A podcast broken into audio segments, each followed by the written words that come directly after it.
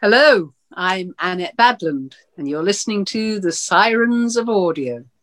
Shake your booty. I'm shaking mine.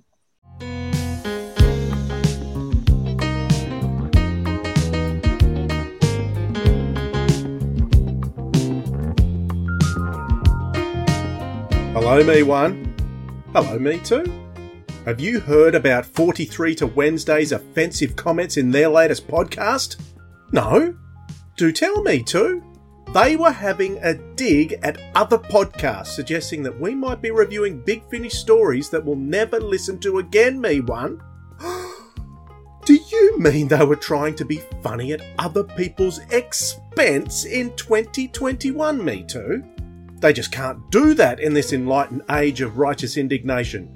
It's an outrage, me one. Those utter audiophobes. Next, they'll be telling us that Big Finish aren't canon, me too. They already have. That was on their last episode, me one. but but you're not seriously telling me they're canon phobic too? They say they're not, but that can't possibly be true. Because we said they are. And they're trying to get people to sign up to their Patreon page, me one. This is just a blatant cash grab. How dare they earn $25 a month from their podcast? When our only reward for doing a podcast is the joy of receiving a daily email from Chartable telling us our latest rankings in Romania. There is only one solution to this, me too. What's that, me one? Cancellation! We've got to get them cancelled. How dare they make a podcast that's entertaining, topical, and demonstrates pure, genuine roll around on the floor Aussie humour, me too? You're right! This is 2021 after all. They don't agree that Big Finish is canon, they're trying to profit from providing entertainment to those who choose to subscribe, and they don't care that they hurt our feelings with their opinions. Get onto Twitter, me one! Doing it right now, me too. And make sure you get everyone in that 0.65% in fandom who think exactly like us to tag Apple, Spotify, and any other podcast service to have 43 to Wednesday thrown off the internet. And don't forget to say that anyone who listens to them is pure evil as well, me one. Done, me two. Already, me one? There are only five of us in that percentile, me two. Really, me one? Yes, it's actually 0.0065, me too. Oh. Doesn't matter. Outrage will win in the end, me one. It always does, me too.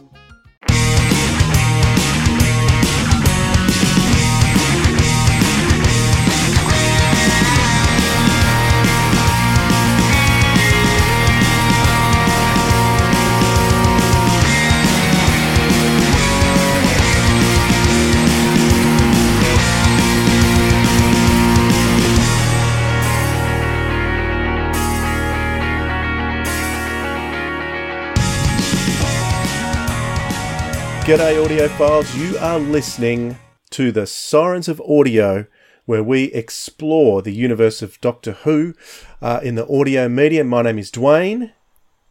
And my name is Philip. G'day, everyone. G'day, Dwayne. I'll bet you're looking forward to today's episode with uh, Miles Richardson. I can see I, you've been delving into your back catalogue there. I have been. I've listened to lots of stuff. I mean, it's 20 years of back catalogue, so it's um, a, a, lot fair of... Fair whack. It's a fair whack. About fifty quite, stories.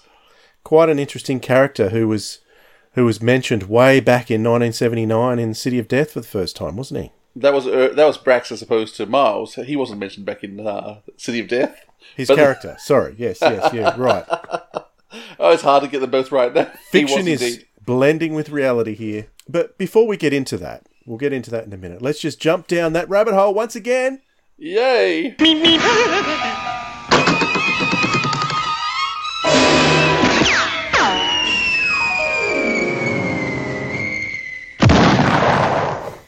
Okay, so for today's rabbit hole topic, we're going to dive into the fact that there's lots of things ending all over the place. We've got the monthly range ending just next month. At the time of recording, by the time this goes out, it'll probably be this month when uh, when the monthly range is ending. We've just had the Gallifrey Time War series, Uh, although I did listen to the extras and they did talk about potentially opening that up to future producers and script editors with the characters. Who knows what's going to happen to that? But for the moment, under Scott Handcock, certainly seems to be finished. Is is that a, a slightly sad t- thing for you, Philip, or is it is it opening up brand new possibilities? What would you say? Yeah, it's one of those interesting things, isn't it? Because I mean, in terms of Gallifrey, I actually I went back and actually listened to the very first episode today again, and it was just amazing. Like capturing Gary Russell's vision in terms of uh, the West Wing and Dynasty on steroids. Uh, it really does do that. And those first three seasons I did just adore, but I loved it coming back every time because I love the characters. But there's a level at which how often can you bring them back? I, I did note actually because as much as they talk about you know, it was the end for Gallifrey Time War, um, I realised that it, that's actually being a bit cryptic because it's the Time War Gallifrey has ended. It doesn't mean that Gallifrey has ended, and so I think Big Finish were being a bit um, clever by suggesting this was the end totally because it of course doesn't need to be. And in fact, they've left it so you actually Well- want to have more. Yeah, Scott Handcock did use the term this particular segment of the Time War. So uh, lots of different, well, there's stacks of history throughout the throughout the Time War. Lots of different stages of it, and both in the TV series and with Big Finish. So yeah, that's this particular segment of it, which really kind of only lasted the, the, the 16 episodes, didn't it? Yeah, and that was probably enough to be honest. I think what's what's concerning me most with the ending is the fact that uh, the classic series, the classic companions, the classic doctors, they are still you know hugely in my heart, and they're the stories I love to hear. And with so many of these series closing down, um, you know, I can I can never get enough of Lalla Ward. I can never get enough of Louise Jameson. And so, as different series close down, I'm wondering, well, And Narvin, don't forget Narvin. and Narvin, yeah, no, he, yeah, definitely, and yeah, Brax as well. Um, with with these ones becoming less and less around, we're losing some of these the regular work of these actors. So it's great they're going to the new series. They're great. It's great they're starting new shows up. But yeah, I guess I'm a yeah creature of habit and nostalgia. And while we still have these actors with us, these amazing actors, I want to make sure we can still keep using them. Yeah, so what do, what do you think's going to happen? We've had, had box set four of uh, the eighth Doctor Time War series. Is that going to continue? that we don't know. so I mean, I mean, well, there's there's a lot of stuff being kept secret. Um, you know, it was, it was a fascinating talking with Ken Bentley, who is working on so much stuff that he could, he couldn't tell us. But yeah, the fact that he had to open up his uh, Excel spreadsheet and reveal nothing to us. But we knew he was just working on so much stuff, so it's hard to know what is coming. I mean, Robots was originally supposed to be four box sets, and we know they've increased it to six. So they've obviously worked out, well, we're going to have another eight stories that they've just put in. It's that 12 month period when Liv Chenka's on Kaldor. And maybe they'll put in another couple. So you, know, you can never say never. And of course, you know, it's Big Finish is a business and it's therefore sales matter. And I'm suspecting that a lot of the new stuff is a bit more popular with fans at the moment more than the older stuff. But that being said, they've still kept things like Benny alive. I mean, there's not as much Benny as I'd like. But, you know, there's still Benny coming out.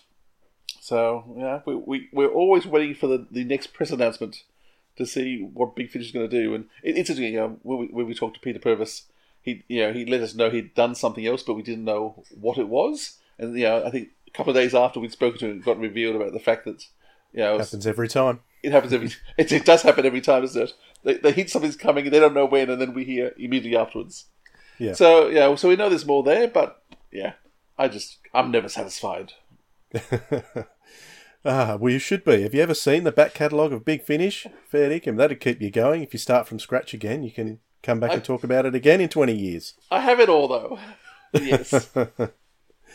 Ah, well, I, th- I think for me personally, as a little personal thing in relation to the monthlies, I always, right from, well, I, w- I wasn't collecting them right from the very beginning, but when I started collecting them, the specials went on, so I able to fill my back catalogue. So, and I've religiously subscribed to the monthlies. If I haven't subscribed to anything else, I've always subscribed to the monthlies.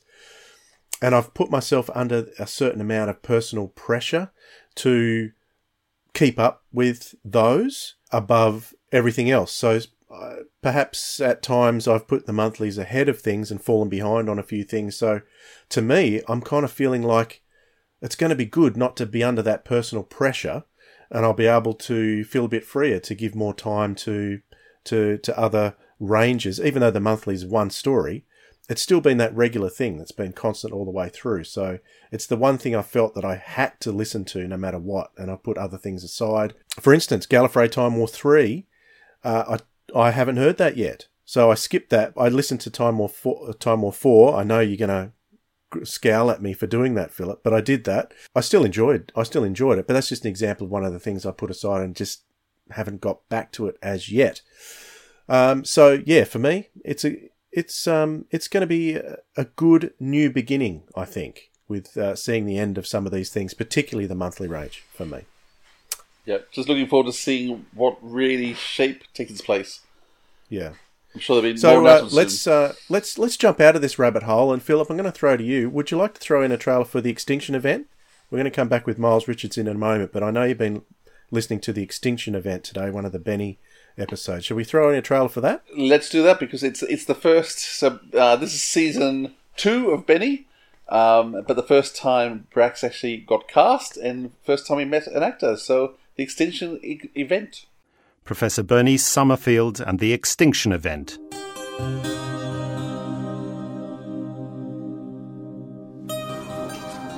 My voice? What about my. Do I know you?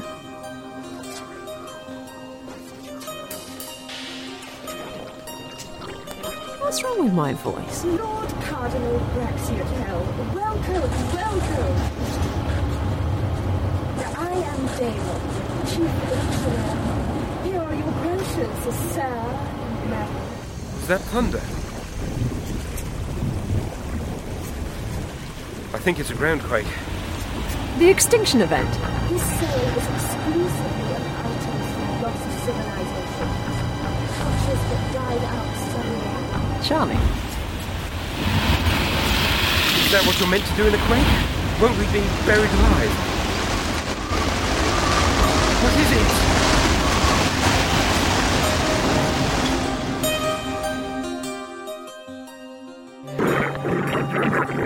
Sorry, w- were you talking to me?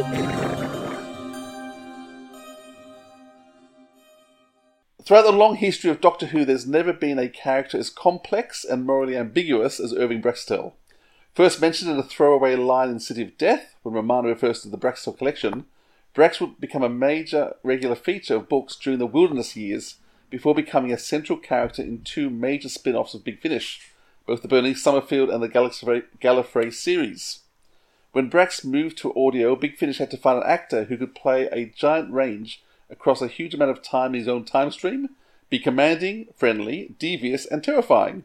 Their choice, Miles Richardson, who has also gone on to play a number of other roles in other shows as well, which we hope to discuss. So, welcome, Miles. Hello, how are you both? Nice to see you. Great to have you here with us. Thank you for, for giving us some time. I'm just wanting to start with what is it that made you want to become an actor? Oh, oh well, it's it's a family firm, really. It's it's in the blood. Uh, my father, well, both my parents were actors. They were founding members of the Royal Shakespeare Company here in England in the early '60s. Um, I grew up in a theatre basically because after school I would go to the green room at the RSC in, in Stratford, and and that was sort of where I went. I mean, it was it was seemed. Um, it was almost not like it was mapped out for me, but I didn't really ever think there was any other choice. Um, uh, my brother, how, however, always thought it was a rather foolish, silly way to, to earn a living and became a, a graphic designer, which uh, means he sort of works for himself. Um, um, and uh, it suits him down to the ground. Um, but for me, uh, no, it was just inevitable, really.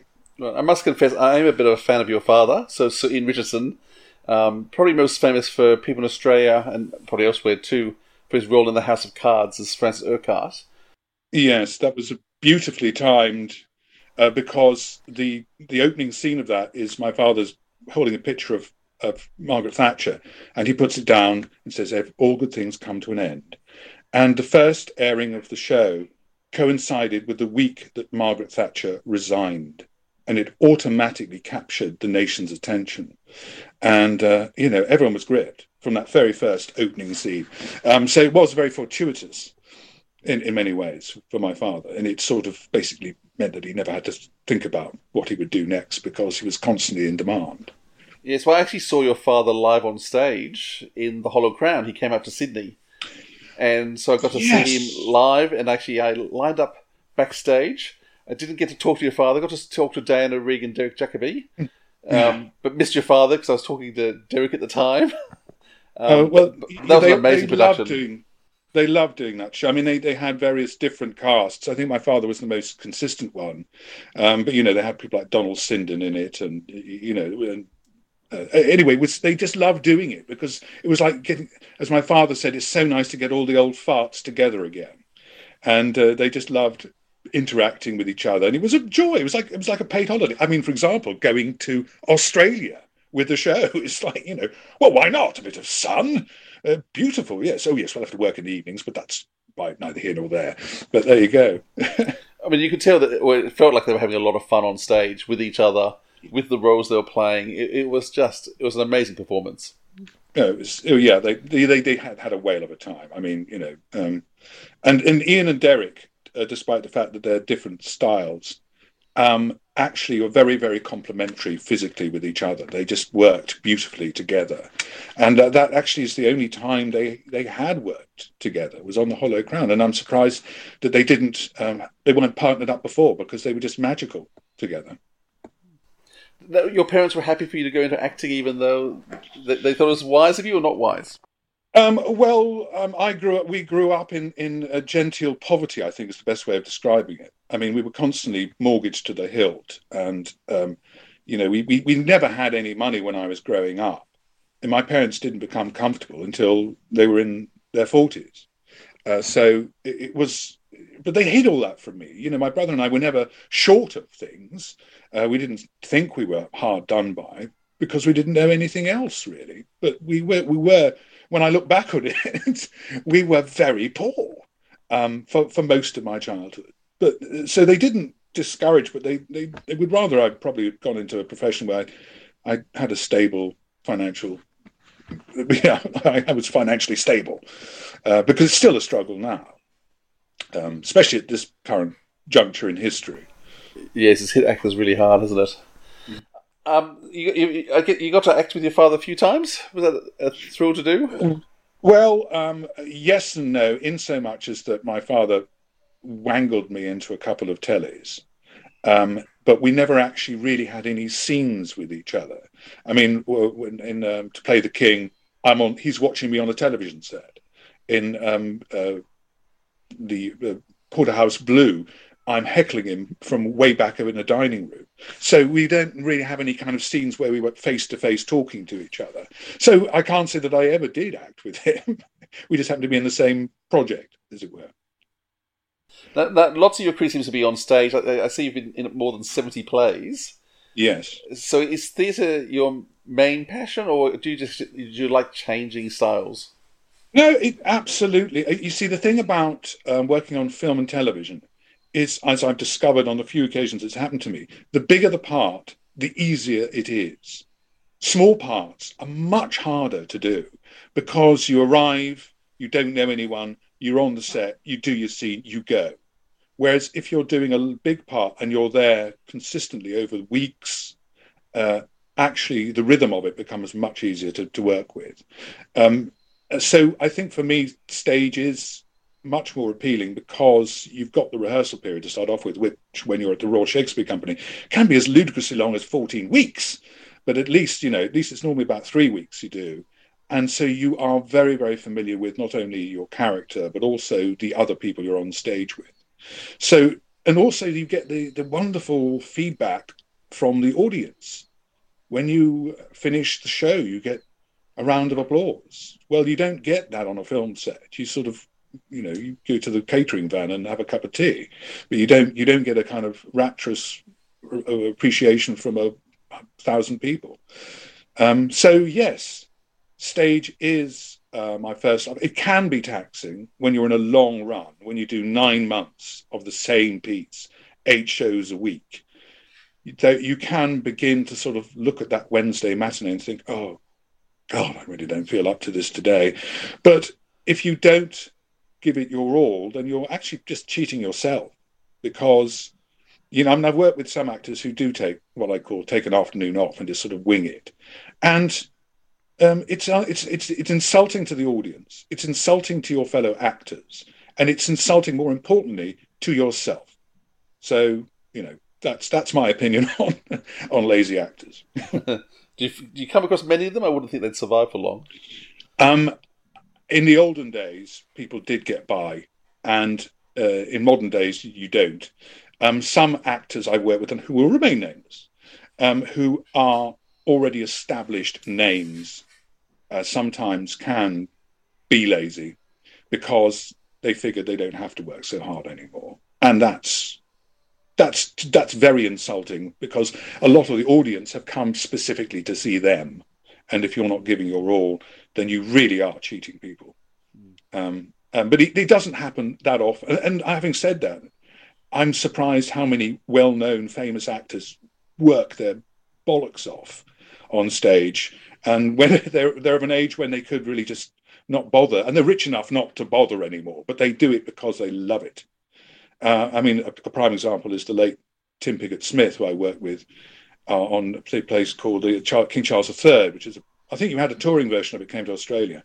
Mm. Um, with, and he was he, he was exhausted. It was an exhausting piece, and he was, you know, when he wasn't on stage, he would go home and sleep because he was so tired. But he he uh, wouldn't take a day. He did have to take a day off because he broke his collarbone. He had to take six weeks off, and I happened to be his understudy. So I know how hard the part was to do. And I had 20 years on Tim. So there's an example of, you know, actors who, you know, just don't need to do that, but do because they love it. 2003 to 2008, you were part of the Royal Shakespeare Company. Yeah. Um, now we haven't got a well, actually we've got the Bell Shakespeare Company out here, which is does a couple of plays a year. What did it mean to be part of the, the Royal Shakespeare? Because is that like the highest height of companies you can join?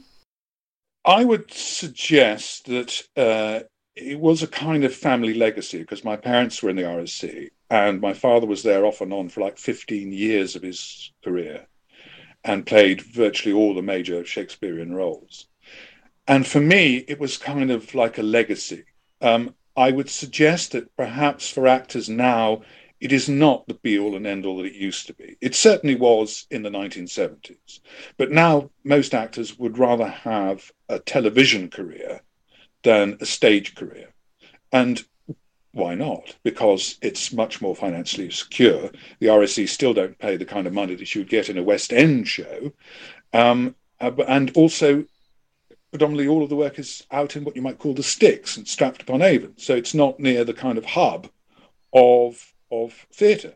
I think a, a, lot of stage actors would much prefer working at the National, Royal National Theatre in London than working at the RSC in Stratford. Um, but having said that, to, having the chance to work in a repertory system, i.e., at one point we were doing eight plays in rotation, seven of which I was in. Um, God, it keeps your interest up because a week can go by before you do that Richard II again.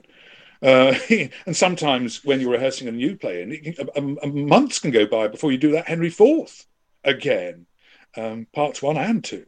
So, in terms of an, as an actor, it it keeps you very very interested in what you're doing, uh, and that is the major advantage of the RSC.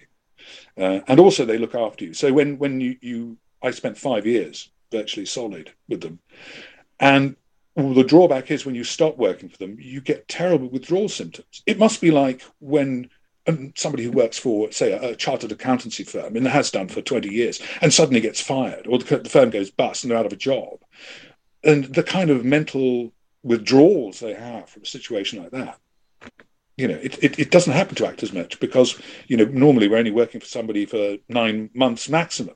Or in the case of working in regional reps, only for six, seven weeks maximum. So you know, we're used to chopping and changing. But that was the that was a, a feeling not, not only I had, but a lot of other actors who worked in that long company had. That uh, it was like a terrible shock when we finished. with with seven plays in your head at the same time, did you ever get on stage and just think, "What play am I in, and what's my next line"? Um, it's strange enough, I never had that problem, but I do remember I shared a dressing room with an actor called uh, Clive Wood, who was playing Henry IV, and I remember he would sit there and he's going, going through his lines, and I go, oh shit! And I said, Clive, what's the matter? He said, I've just been going through Henry IV Part One, and it's Henry IV Part Two this evening. um, you know, so you sometimes get this uh, dichotomy. Um, and there was another actor called Jonathan Slinger who played not only Richard III, but all the predecessors to Richard III, so Richard of York. And then he also was playing uh, Richard II. And then when we finally got to do Henry V, um, the director said, Could you possibly play Fluellen, Captain Fluellen, who's the Welsh captain, who never stops talking? And and uh, Jonathan said, I've, I've, I've not stopped talking throughout this entire eight episodes, eight, plays. Can I at least have this one off? And um, Michael said, I don't think anyone else could play it as well as you could. And he was absolutely right. Nobody could. He was very, very funny because actually, the whole point about Fluellen is it's a crashing bore. And it's a temptation to cast a crashing bore of an actor to play it. But we fortunately didn't have many crashing boards.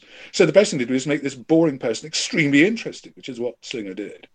Um, but his head, as somebody said, that our hippocampus must have been twice the size of a normal human being's because we had so much in our heads for so so long.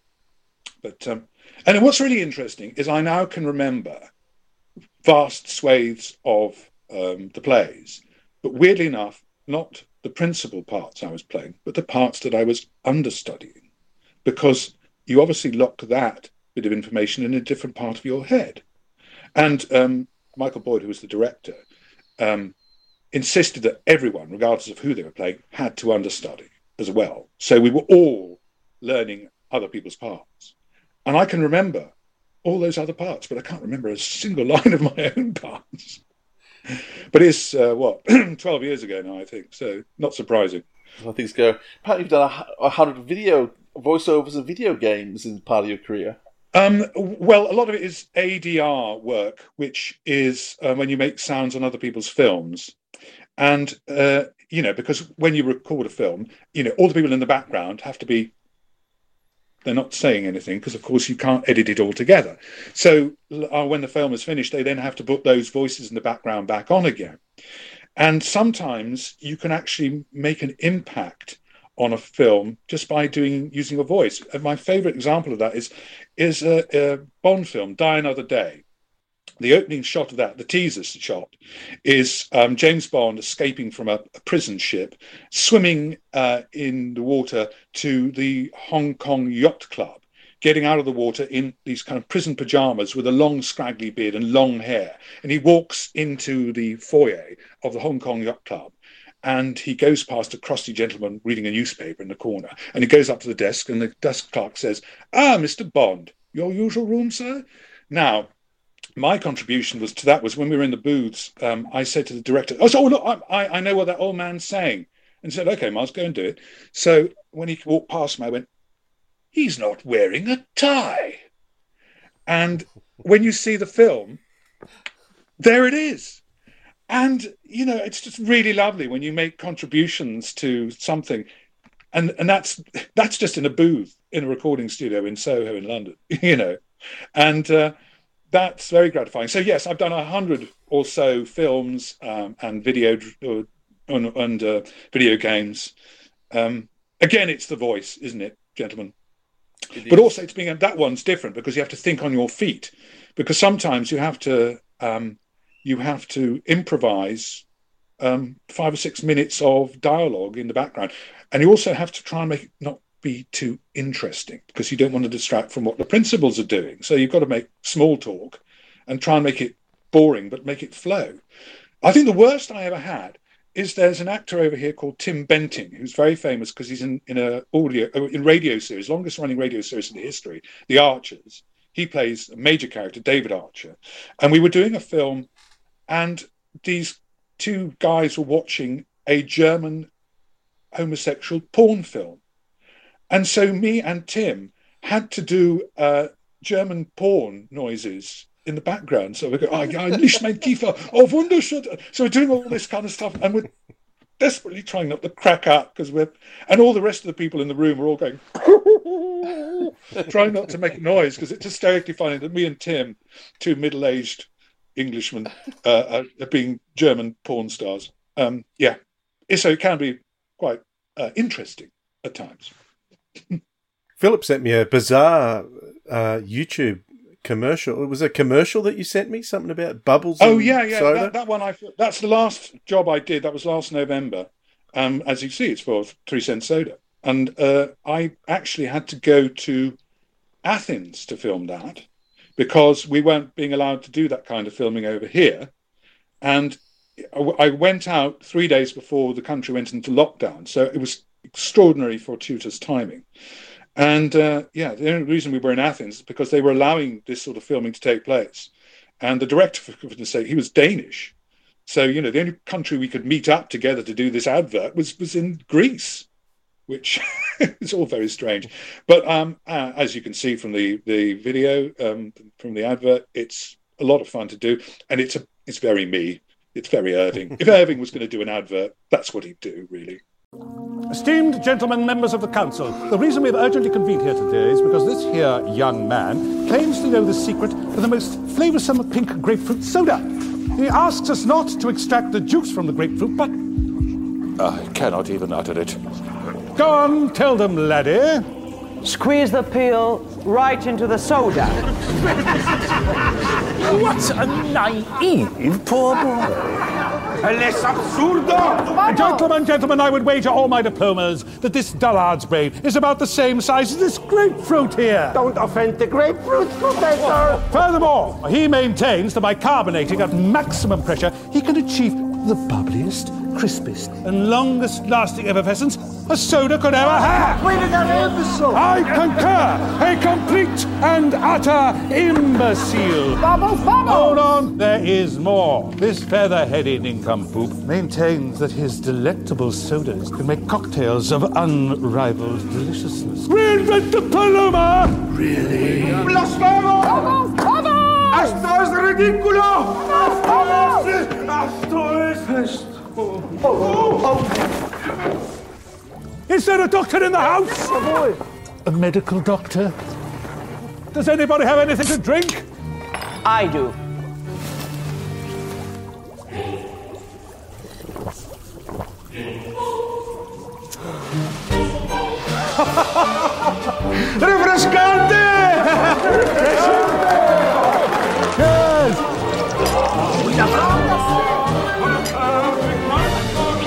I think love you. Hip, hip, hooray! Three cents. Unleash the bubble.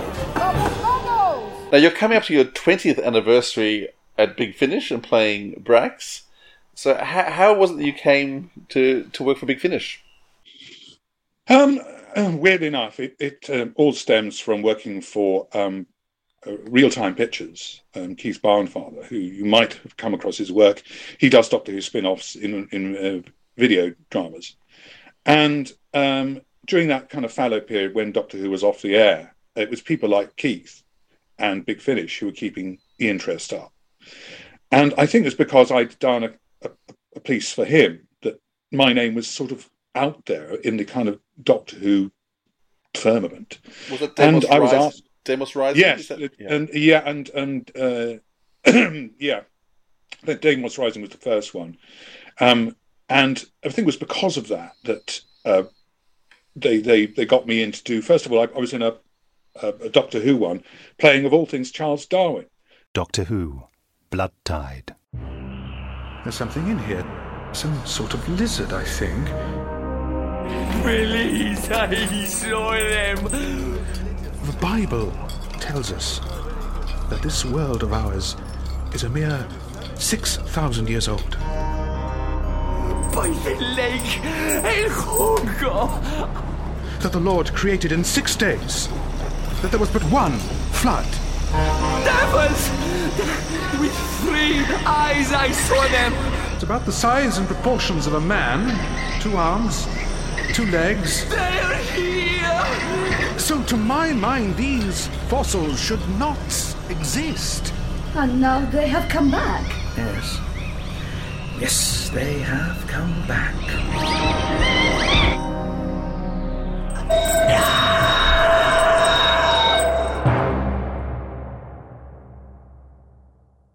and they like what I did, and and I like doing it because the great advantage of doing audio drama is you don't have to learn the lines, you don't have to put on any makeup, you don't have to put any costume on. You can arrive in your civvies, you can get in the booth, you can read the part, and you can go home, and you get a lovely, lovely, lovely lunch cooked by Toby, the sound technician. I'm sure you've all heard about the lovely lunches. Everyone talks about the lunches. Yeah, they're fabulous. yeah, it's um, yeah so that's how it, it, happened. And then, of course, they cast me as Irving. And what was interesting is because I knew nothing about this other world of Doctor Who. Um, I must confess, I'm not really a huge science fiction fan. I, I, I know I'm a, I'm a big fan of drama, but I'm not necessarily a, a sci-fi fan. but what I, I discovered quite early on is that with science fiction, everything is possible absolutely everything is possible. Um, and so as we went through uh, being Irving, I suddenly discovered, oh, oh, I'm a Time Lord. Oh, I never knew that. Oh, oh, I'm I'm Doctor Who's brother. But no one ever told me that. So all every time I did one, I, I suddenly learnt something new about Irving. And then, of course, it, it, all went very bizarre. And there was like three Irvings going around the universe doing different things.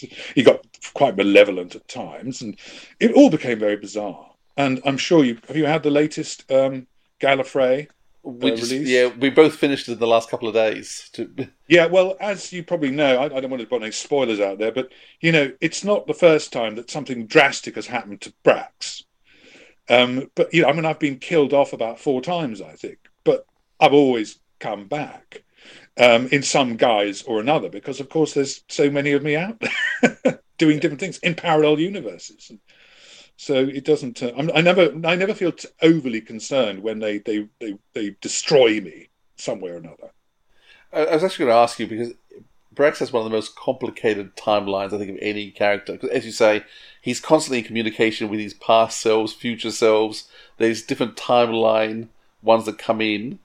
Um, and I, I actually read an article just to try and get my head around everything, and it was it was bigger than I had actually remembered. Um, how how much of that did you feel you needed to know, or you just got the lines of the script and you just go with what's on the page? Um, it would be disingenuous of me to say that I just learn the lines, or, or just read the lines out and don't worry about the plot, because that's not true. Because you've got to understand everything. Um, I have to confess that sometimes I get scripts and I go, I really don't know what on earth is going on. But it, when you get to those situations, you just have to find the reality of what you're saying. Um, and once you've you know, uh, it might not make sense, but you've got to try and make it make sense to the, the listening audience. So you've got to try and convey what it should mean to an audience. And what's confusing about Brax is that it's not confusing. Is that there, he, he is? You're right. He is very very different. I mean, he's not the same person all the time. He can be very very different people. So the Brax from Gallifrey is a much seriouser Brax than the Brax from Bernice uh, the back the Brax from Bernice did at one point become quite malevolent and evil, but then you know we discussed it and uh, they decided to pare back this huge. It become far too large. The Bernice stories. It become there was too many characters, so they trimmed them all back and just left the basic ones, the ones they wanted to keep. One of whom I'm glad to say was Brax, and it became the Brax that we now have with Bernice Summerfield who's much kinder, softer, smoother, fluffier, funnier, which is the Brax that I like uh, out of all of them. Um, and yeah, so that's the growth period. I mean, I don't know what's going to happen next. You know, I did speak to Scott. Scott was, has now finished um, producing the Gallifreys, um, and Scott's a, a good egg. And he said, "Oh, I wouldn't worry, Miles. You know, Brax will never disappear. He'll always come back somewhere at some point, sometime. So I'm waiting for the call. But I do know because of I don't you're probably aware that they've become extraordinarily popular, the big Finish audio dramas. And so actually the people are falling over themselves to do them now, which they which is very nice. But it also means they have a huge backlog of stuff they have to do. And I had actually a, a very good script um, that a friend of mine had written, which actually got produced by the BBC on radio. But I, bid, I put it forward to Big Finish for third consideration. They said, um, Miles, we, we've got so much stuff. We just haven't got room for this. I'm so sorry. So, you know, they are, they are victims of their own success in many ways. Uh, in terms of um, the acting style in uh, studio as opposed to on the stage, um, I, I did hear on the extras that you're a very physical actor, even within the sound booth. So, Yeah. how important how important is that uh, in in terms of getting your, your part across? Well, I, I, I always work standing up because you can, I think you can hear when people are sitting down. Even when I'm supposed to be sitting down, I'm standing up because you just have to free up, you, know, your your energy. I mean, I remember going. This is really weird. I'm going on a tangent, but I went to see an opera, Don Giovanni, uh, before it all everything shut down, and there was one point when the actor the, the, sorry, I should, I should say the singer playing Don Giovanni was rolling around on the floor, but singing at the same time. And I thought, my God, that is so extraordinary that he can actually roll around on the floor and still produce this extraordinary sound. And of course, I just suddenly thought, well, yeah, that's the power of your diaphragm and your and, and your, your rib control. And I figured, you know, that's that's exactly sort of what I do. That when I'm in the booth, I am giving it the power and energy that that voice needs at, if they, in that situation. And um, if you, you can't do that sitting down. And yeah, sometimes it can be very exhausting, even though you're standing up in a booth. You're not even running around, or but you know, it it requires that level of effort. Otherwise, again, you're not you're not um, portraying the the drama of the situation. In terms of um, uh, the the past year in particular, but there has for some time been periods where scheduling has dictated that you do your parts all separately. Um, was that happening happening more recently um, as opposed to, to the past? And what do you prefer? You you might find this um, hard to believe, um, but there are a couple of episodes of uh, both Bernice and Gallifrey where it was entirely done with just me and Scott Handcock reading all the other parts, and that's purely down to scheduling. Um, there was one occasion where I my car broke down. I was on tour. I was doing a play. My car broke down. I couldn't get to the studio. So he arranged for me to meet up with Scott in another, another studio. And I played the entire thing with him. And that has happened a couple of times. And that happens actually more often than you know. And I would um, I would dispute that any audience member who could tell me which one of those episodes I was just me and Scott rather than me with the other actors. Um, in terms of what I prefer, well, Scott actually said he preferred it when it's just me and him because it gets done a lot quicker. because there's not all the kind of joyous gossip that goes on. Because what you probably get from the extras is you get, you know, the fact that we're all constantly having chats all the way through the recording process. Because we all have a good laugh, we all chat away, we all gossip like crazy, we all catch up with each other.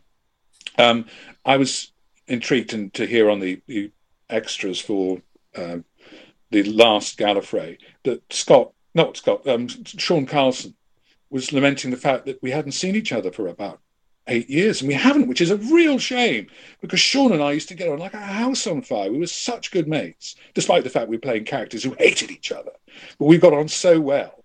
Um, and you know, I feel yeah, I miss I miss Sean a lot. We haven't seen each other for ages. It's a real shame. I'm gonna have to have a word with with uh, whoever's producing the next one. They, they get us in the same room again because it's much more fun when we're together. I think it's one of the things that Big Finish used to keep hidden was the fact that actors weren't in the same place. I think they wanted it to look like it wasn't the case, but they've actually become quite proud of it.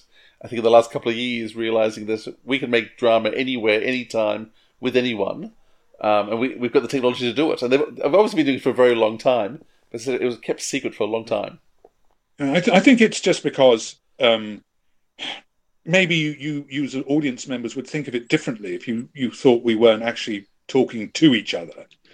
Um, but um, yeah, well, I mean, I, I, I, I don't think I, it's down to how well the producer gives the performance.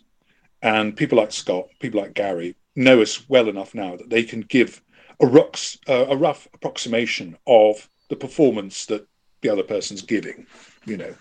Even if it's somebody, you know, even if it's somebody who's completely different from Scott, say Lalla Ward, you know, um, he can do a very good impersonation. Louise Jameson, he's surprisingly good impersonation, um, that, that gives you the, the feel of, of what you're, uh, what you're, you're, you're coming up. And some actors, of course, I know so well. I mean, like Lisa Bowerman and I have known each other for 30 odd years. And so I know her so well that Scott doesn't even have to try. I know how she deliver a line. So, you know, it makes it makes life very easy in some respects. Yep. I was listening to your first episode on Bernice with Lisa in the last couple of days, the Extinction event, and you and her just seemed to have this immediate rapport. So, ha- had you worked together before then? No, we never had worked together. We knew each other socially, because I mean, Lisa. Uh, uh, if you've interviewed her, or if, when you do interview her, Lisa knows everybody. I mean, she's one of those people who just knows everybody. Um, she's she's very gregarious, and um, we yeah we we just knew each other socially for such a long long time, um, and so we, we we naturally fell into each other's way of thinking quite easily. But also the great thing about the relationship between Bernice and Brax is that it, it's a great sparring relationship. There's a lot of wit to be had from both characters, though um, sometimes, uh, though Lisa did think at one point they were making her a little bit old womanish, I think was the word she used, a bit of a harridan as opposed to wit. Um, and I think that the writers took that on board, board and smoothed some of those rough edges off a little bit. Um, but she's still the, the freewheeling, drinking, hard nosed um, investigator that she always has been. Has the shape of the whole profession changed a lot more recently? I mean, with theatre and plays, you go in, you have a rehearsal period of three weeks to, did you say 14? That's unbelievable. Um, you have this rehearsal period where you get to know each other, you get to try things out. With, with the audios, it's in the studio, you have to hit your mark almost immediately. H- how do you, is it just the fact that you're professionals that you can just do it, make it work so seamlessly, or what what is the process to make sure you actually relate so strongly, so well, so quickly? well, it, it really is just down to knowing your character. Um, I was very pleased when I found out that the writers, and there are quite a number of different writers, but they all now write when they write Braxiatel, they write with me in mind. Because what happened to begin with is I would say, Do you mind if I just change this? Do you mind if I just say that? Do you mind if I do this? And they go, Oh, yeah, all right. And they liked what I was improvising. And so now they they write that. So a lot of Brax actually is is part and parcel of my invention. I mean, his terrible jokes, his wry humor, his kind of slightly comic villainy uh, is is my contribution to Brax. But now, of course, the writers have taken that contribution and and uh, do it for me. So actually, I find now that I don't have to do so much of that. But going back to your original question, um, it's if it's people, you know, they cast you in your character because they think you are going to. I mean, if in stage and theatre now, if they want a one-legged Welshman, they'll find a one-legged Welshman. You know, they don't need to strap your leg up and say, "Could you do a Welsh accent?" You know, they cast to type much more. It's very hard now to be able to play a character because they'll just cast a character to begin with. Um, and in rehearsal, of course, uh, Uh, you know, sometimes you, that's half the job of, of being in rehearsal is to get to know your fellow actors but of course, in, in, the, in, the, in the audio dramas, you don't get that opportunity. But then what you've got to hang on to is your character. And I know Irving very well now. So I know how he would interact with a complete stranger. So I don't need to know the other actors that well. And, you know, the last one I did, I didn't know half of them. And didn't matter. Were you aware that in the early days of the Bernice Summerfield audio plays that there was an ongoing story arc that sort of weaved its way between the audios and then novels were, were continuing the story and then it dipped back into the audios. Were you being updated with um, the, the continuing story at the time? Do you recall? Um, um, to be, I'd be perfectly honest with you, gentlemen. I haven't read any of the books. Um, and the backstory to Irving is so complicated and so convoluted that uh, even the writers lost track of it at times. And I'm, I personally just always just look at the individual drama that I'm working on and see what happens with that. And sometimes there's references to things that have happened that I know nothing about. But you know, it's a bit like being a barrister. You don't necessarily need if you're playing a barrister, you don't need to know you, how to be a barrister. You don't need to have gone to law college to, to, to, to learn the ins and outs of law to be able to play a barrister on stage. You just need to know the lines and the story. And and I would say that playing Irving is, is very much the same. I don't need to know everything. In fact, be, it, would, it would take me far too long to know everything about Irving. I just need to know what is specifically happening to Irving in that particular story. That's all I need. That might be considered lazy, but it's not. I don't think it, it, it because I just know the character so well now. I don't need to know everything. Yep. Is there is there more stuff you'd like to do with that character, or are you just waiting to see where it goes from here? Um, I would like to continue being Irving Braxiatel. This is not up to me, of course. This is up to the writers, the producers. I love playing him. And, you know, as an actor of, of nearly 40 years' experience, the best feedback I've ever received comes from doing these audio dramas. I've been in countless West End shows. I've done with RSC, I've done films, tellies. But you know what? The fan base for Big Finish is quite extraordinary. Um, and it, it's very heartwarming to have the, this extraordinary feedback. And it's partly to do with Irving. It's partly to do with me being Irving. It's but it's more importantly the, the, the that extraordinary fan base out there. And uh, I, I, just I, I, I feel very humbled by the the uh, affection that uh, Brax is held in held in. Um, and yeah, that's why I'm going to carry on playing it, basically, because I, I get the I get adoration, and it's not really for me; it's for Irving Braxiatel, the bastard. Uh, no, it's not. I, I, can't imagine another voice playing Irving. Like as soon, as soon as you came started playing him, that was the voice, and you, you, yeah, it's it's so clearly you. Yeah, it, it's um well, um, thank you for that. It's it is yeah, uh, like I said, they're now writing for me. I have to confess, the last Gallifrey I did, the one that's just come out, um, I had some temporary dental work in and and my, my, my speech is a bit slushy because I got bad teeth uh, at that point. So I'm hoping next time I won't be so slushy um, because I did I did hear that I was sounding a bit weird on the audio. I don't think I noticed, but there you go. Um, they, in 2013, you started playing a number of roles in Dorian Gray. Yes. Um, is, that, is that because Scott Handcock had been working with you on Gallifrey and wanted to bring you across with him? Um, I think so. And also, um, of course, uh, Alex and I, again, as soon as we met, we immediately got on really well together. I mean, really, really well. Another actor who just, it's just a joy to be in the room with. And I think it was Alex who said, Can we get Miles back here to do something? Which is why when we did the real Dorian Gray, the actual story, he got me into play um, Henry Wotton, who I'd already played on stage. So it was, it was like falling off log for me.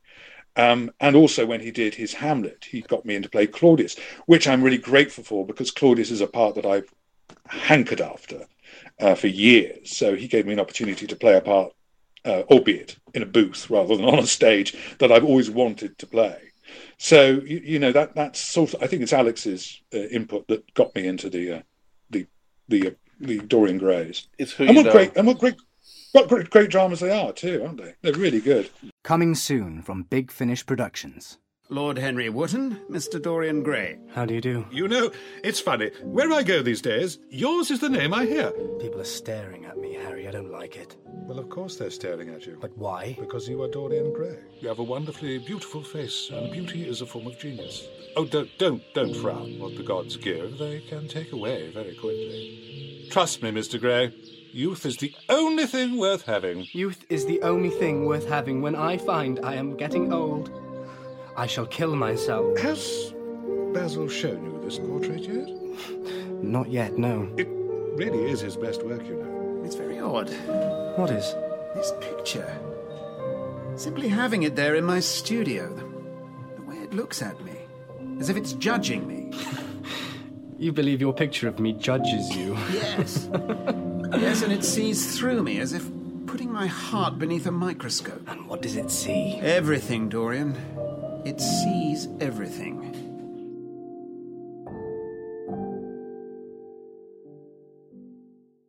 The Dorian Gray is an amazing series, which yeah, took, yeah, very different take on the whole thing, and yeah, it's, it's good to have side mm. side adventures like that. I was actually going to ask you about Hamlet. Um, I mean, sadly, so far, Big Fish have only done two Shakespeare productions, and the Hamlet one was just a masterpiece in terms of what it produced.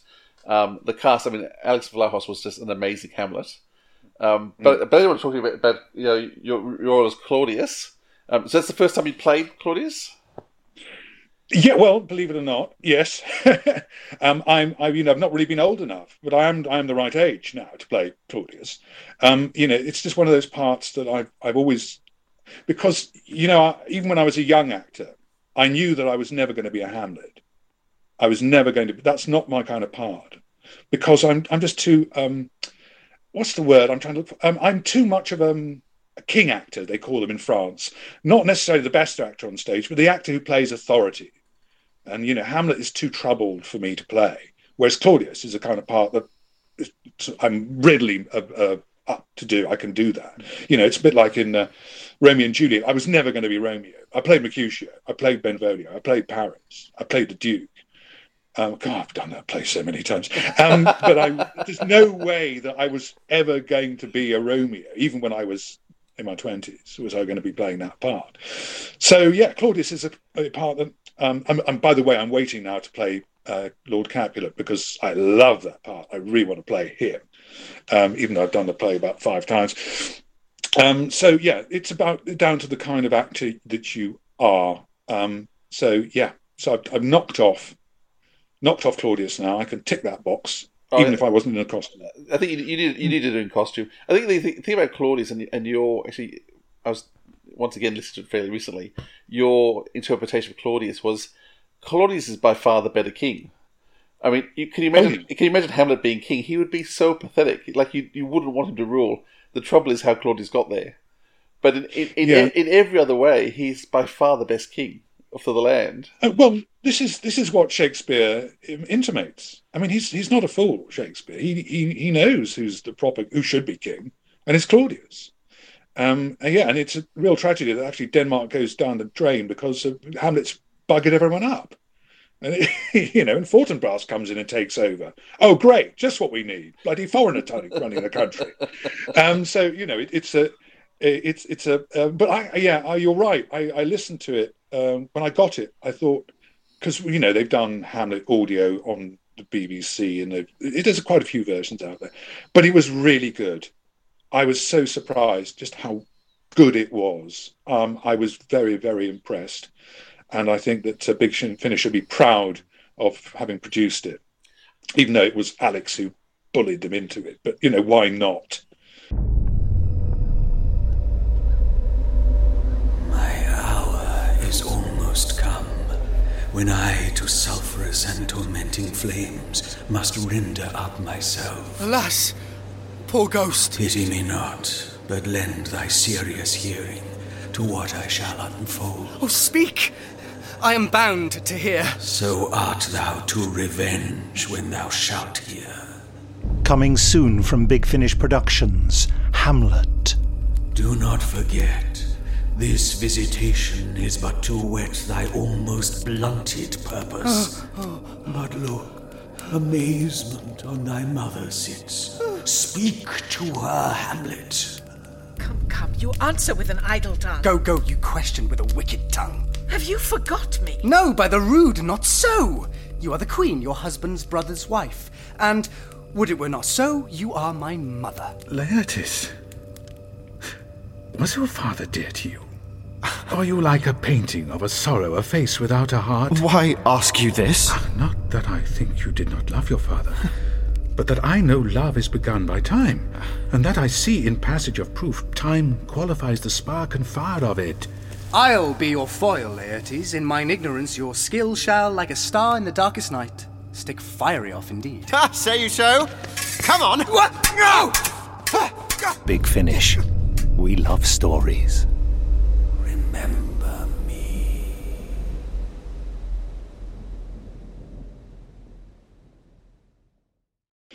Yeah. so it was was all the cast actually able to be in the theatre? In sorry, in the theatre in the booth that day? Were you? Yeah, yes, we were all, we, we were all on site for that one, um, and in many ways, I think perhaps it would have been difficult not to. I mean, even though that, of course, there are a lot of monologues from Hamlet, uh, and they are monologues, not soliloquies, because they're in blank verse. They're not. They're not in verse. They're in. They're in, they're, they're, they're not rhyming couplets. It's blank verse. So you know, they are monologues rather than soliloquies. So you, even though there was that was the case, you you still needed, I think, the background energy of all the other people in in the in the in the room somehow. It's a it's a lonely and crowded play, Hamlet. You know, it's about solitariness in a crowded place. There's something claustrophobic about Hamlet. Yep. Um, to ask, you don't there's nothing else coming up at the moment that you know of with Big Finish that you can talk about. There, absolutely nothing. I do know when I spoke to Scott um, when we recorded the last Gallifrey that they've got three years worth of stuff in in the can already. Because you know they they can't it would be foolish to release all of them all at once. So they've got like three years worth of stuff that is already recorded. Obviously under this uh, which is great because under these these current situation people can't go and record um, well you can but it's very difficult um, so yeah it's a good thing that big finish have got this backlog of material so I've no idea when they're going to be opening things up again. I mean, I suspect that things will be loose enough by the summer that things can start happening again. I certainly have got jobs coming up um, in the next couple of months, which obviously they'll be socially distancing, but you know, still making films. Um, they're, they're, planning to do the play I was going to be in last year, start the rehearsal at the end of April, um, hopefully open at the end of May. But we'll wait and see. You know, um, let's. I, I don't count my chickens till I'm in the costume and in the wings for, for jobs sometimes. So what do you have? What do you have coming up? Are you able to say what? What is it? Theatre work or other things? There's, well, there's there's a couple of things. Um, there's um, role play work, which um, you can socially distance quite easily um, for um, a big project here, HS2. Um, so it's a lot easier to have live actors in a room because then you can answer questions in character. So there's that. That starts next week. Um, the play I was going to do is the wonderful old um, Warhorse, Agatha Christie's A Witness for the Prosecution, which is going on in London. I was I was scheduled to start that April of last year, and now we're going to start at April of this year. And there's a film which I got a couple of days on in May, uh, which I can't tell you about. okay. But there you go. But that, you know, I mean, and last year, despite everything, I had five jobs. Granted, those five jobs only took about seven days of my year, but that's five jobs more than a lot of my friends had. Um, you know, it's been really bad for some people, uh, but uh, yeah. So it's been it's been um, it's been gratifyingly good for me, uh, despite everything. Well, uh, so Dre, was there anything else you wanted to ask? Well, I was just going to say that you and I are going to start our campaign for a uh, uh, a, a Brax and Narvin spin-off box set now, aren't we? Definitely. That would be that would be great. I mean, I think you know perhaps the scenario that Brax and Narvin have, have gone into a TARDIS and oh, by accident they're in the same TARDIS, and then the TARDIS spins off into another universe and they're stuck. It'd be like you know Bonnie and Clyde. or, or, or or more like Morecambe and Wise, actually, um, sort of w- working together uh, in a really tetchy way to solve major universal problems. I'd love that. I'd love it. See what happens. Well, listen, thank you so much for your time, Miles. Really appreciate it. Um, thank you for what you've brought to uh, Big Finish. As I said, coming up to 20 years, which is a pretty huge milestone for working with one company. Um, 50 productions, um, and that's aside from everything else. It, it, yeah, often you keep popping up. I was watching The Crown recently. You know, suddenly you're on my TV screen in The Crown, oh, yeah. and so um, yeah, it, I, I, had um, I didn't realize at the time, but I had pneumonia when I filmed that. Oh. I wondered why I was I was wondering why I was a bit sort of woozy, woozy and then I ended up in hospital two days later. Wow, well, I'm glad you survived that okay, at least. Before I, before you go, I'd just like to say a big thank you to all those Big Finish fans out there uh, because you know you make the whole experience of doing these audio dramas. It's more than just a job; it's a pleasure because of the the tremendous feedback that that we all get from all those people out there who just listen to the audios and love them and uh, and take the time to let us know how much they love them. I think it's great. Well, we we certainly love the work you've done, and we thank you so much for your time. That's been my pleasure. Thank you very much, gentlemen. Bye. Goodbye. Hear your Lord President, your father, as you make this great sacrifice. From Big Finish Productions, Gallifrey Time War, Volume 4. When two mighty armies bend the constellations to become their battlefields, a warrior must decide. We tried to turn back the tide, but failed. Our friends have been taken, one by one.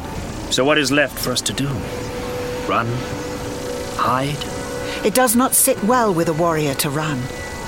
But sometimes it is the only choice. Or we can resist. But what of the lost? Those who fall in battle? Are they condemned to rise time and time again? To take arms against an enemy who never rests?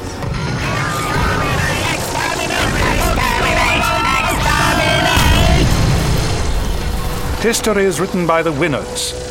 In a time war, that history can be rewritten by the losers.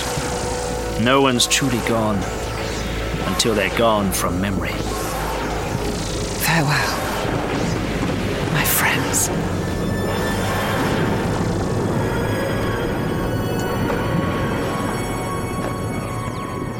Big Finish. We love stories. So that was an absolutely fantastic chat we had with Miles Richardson. Thank you very much for uh, organising that, Philip. It was wonderful. And you know what? We're going to talk about some recommendations now to end off the show. And I think it might be your turn. Yes, because it's always my turn. Thank you, Dwayne. Um, yeah, so I'm going to actually recommend something by Miles. Um, one of the things that uh, we saw that Miles has a huge Shakespeare um, career. Uh, and for Big Finish, he actually came in to play uh, Claudius in Hamlet. So sadly, Big Finish have, have only done two Shakespeare productions so far. Both of them are just amazing. If you, if you actually, even if you don't like Shakespeare, get them and have a listen to them because they're amazing. But I'm going to recommend Hamlet. Um, you get to hear Miles Richardson play the evil uh, stepfather um, of Hamlet and all the all the cast are magnificent. So it's got um ah the actor from Dorian Gray. I've lost lost it. It was in my head a moment ago. Um, Alexander Vlahos. Yes, thank you, Alexander Vlahos, isn't it? Um, Terry Molloy plays Polonius. Um, it's it's full of amazing Doctor Who cast people um, and Big Finish people. Great actors, really strutting their stuff. What about you, Awesome. Dwayne? Well, um, I, my recommendation is also, uh, in a roundabout way, um, indirectly, uh, Miles Richardson based because I was watching on Amazon. There's a film version of Peterloo, uh, which I was watching, and Miles had uh, had a part in that. Um, so if you, you you can catch that movie on uh, Amazon Prime, it's a very very long film, but very interesting nonetheless. But that made me turn to the Peterloo Massacre, which was a Fifth Doctor adventure from a few years back, written by Paul Magrs, uh, featuring the Fifth Doctor Tegan, uh, and who else was in it? Was it Turlough and Nyssa? I think it was Turlough and Nyssa. No, well. Just just listen, Tegan. Uh, ju- just Nyssa. Yeah, that's right. Yeah. Shows shows how closely I was listening to it. But anyway, I a pure historical. Um, we were talking about it recently on a show that we did with um, with Ross Aiken from uh, Gallifrey's Most Wanted. We had him on the show, and he was talking about uh, historicals, and that is a, a pure historical. Not that there's too many of them around, but this was a a great one. It's always good to visit, uh, revisit. So my recommendation is the Peterloo Massacre.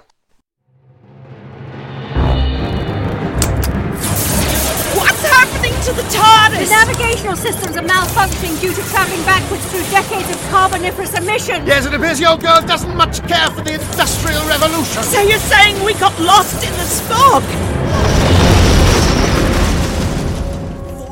In some grim places before, but this is terrible. It's 1819, Doctor. Great challenges lie ahead. It'll be like nothing this city has ever seen before. 1819, 1819. Come on, Doctor, think. Why does that year fill you with dread? Someone's got to stand up and tell the truth. My friend's into the midst of a disaster. What are you talking It's about, It's August man? the 15th, 1819. We're in Manchester. So? We're on the eve of the darkest day in this city's history.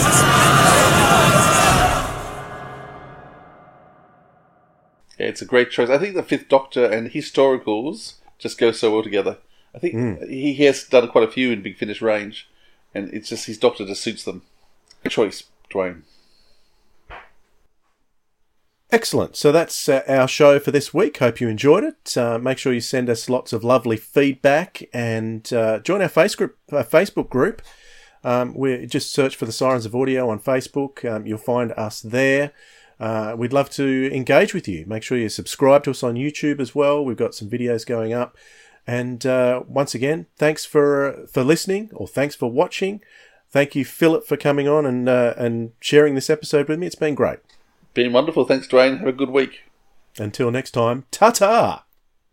You have been listening to the Sirens of Audio, episode 49 The Many Lives of Irving Braxiatel, with special guest Miles Richardson and your hosts Philip Edney and Dwayne Bunny. Theme music by Husky by the Geek. You'll find his video of the theme tune on his YouTube channel. Rate, review, subscribe, and love us on Apple Podcasts, YouTube, or whichever multi dimensional version of a podcast app you use. Send your emails to sirensofaudio at gmail.com and we'll read them when we return from the Axis. And our website is at sirensofaudio.com. Our Twitter handle is at Audio Sirens, and you can find us on Facebook by searching for the Sirens of Audio. And if you too want to use the name Benny in an uplifting way as opposed to a method of torture based on a slightly unpopular TV episode of Doctor Who, keep listening to lots of wonderful audio drama. Because audio drama. Rock!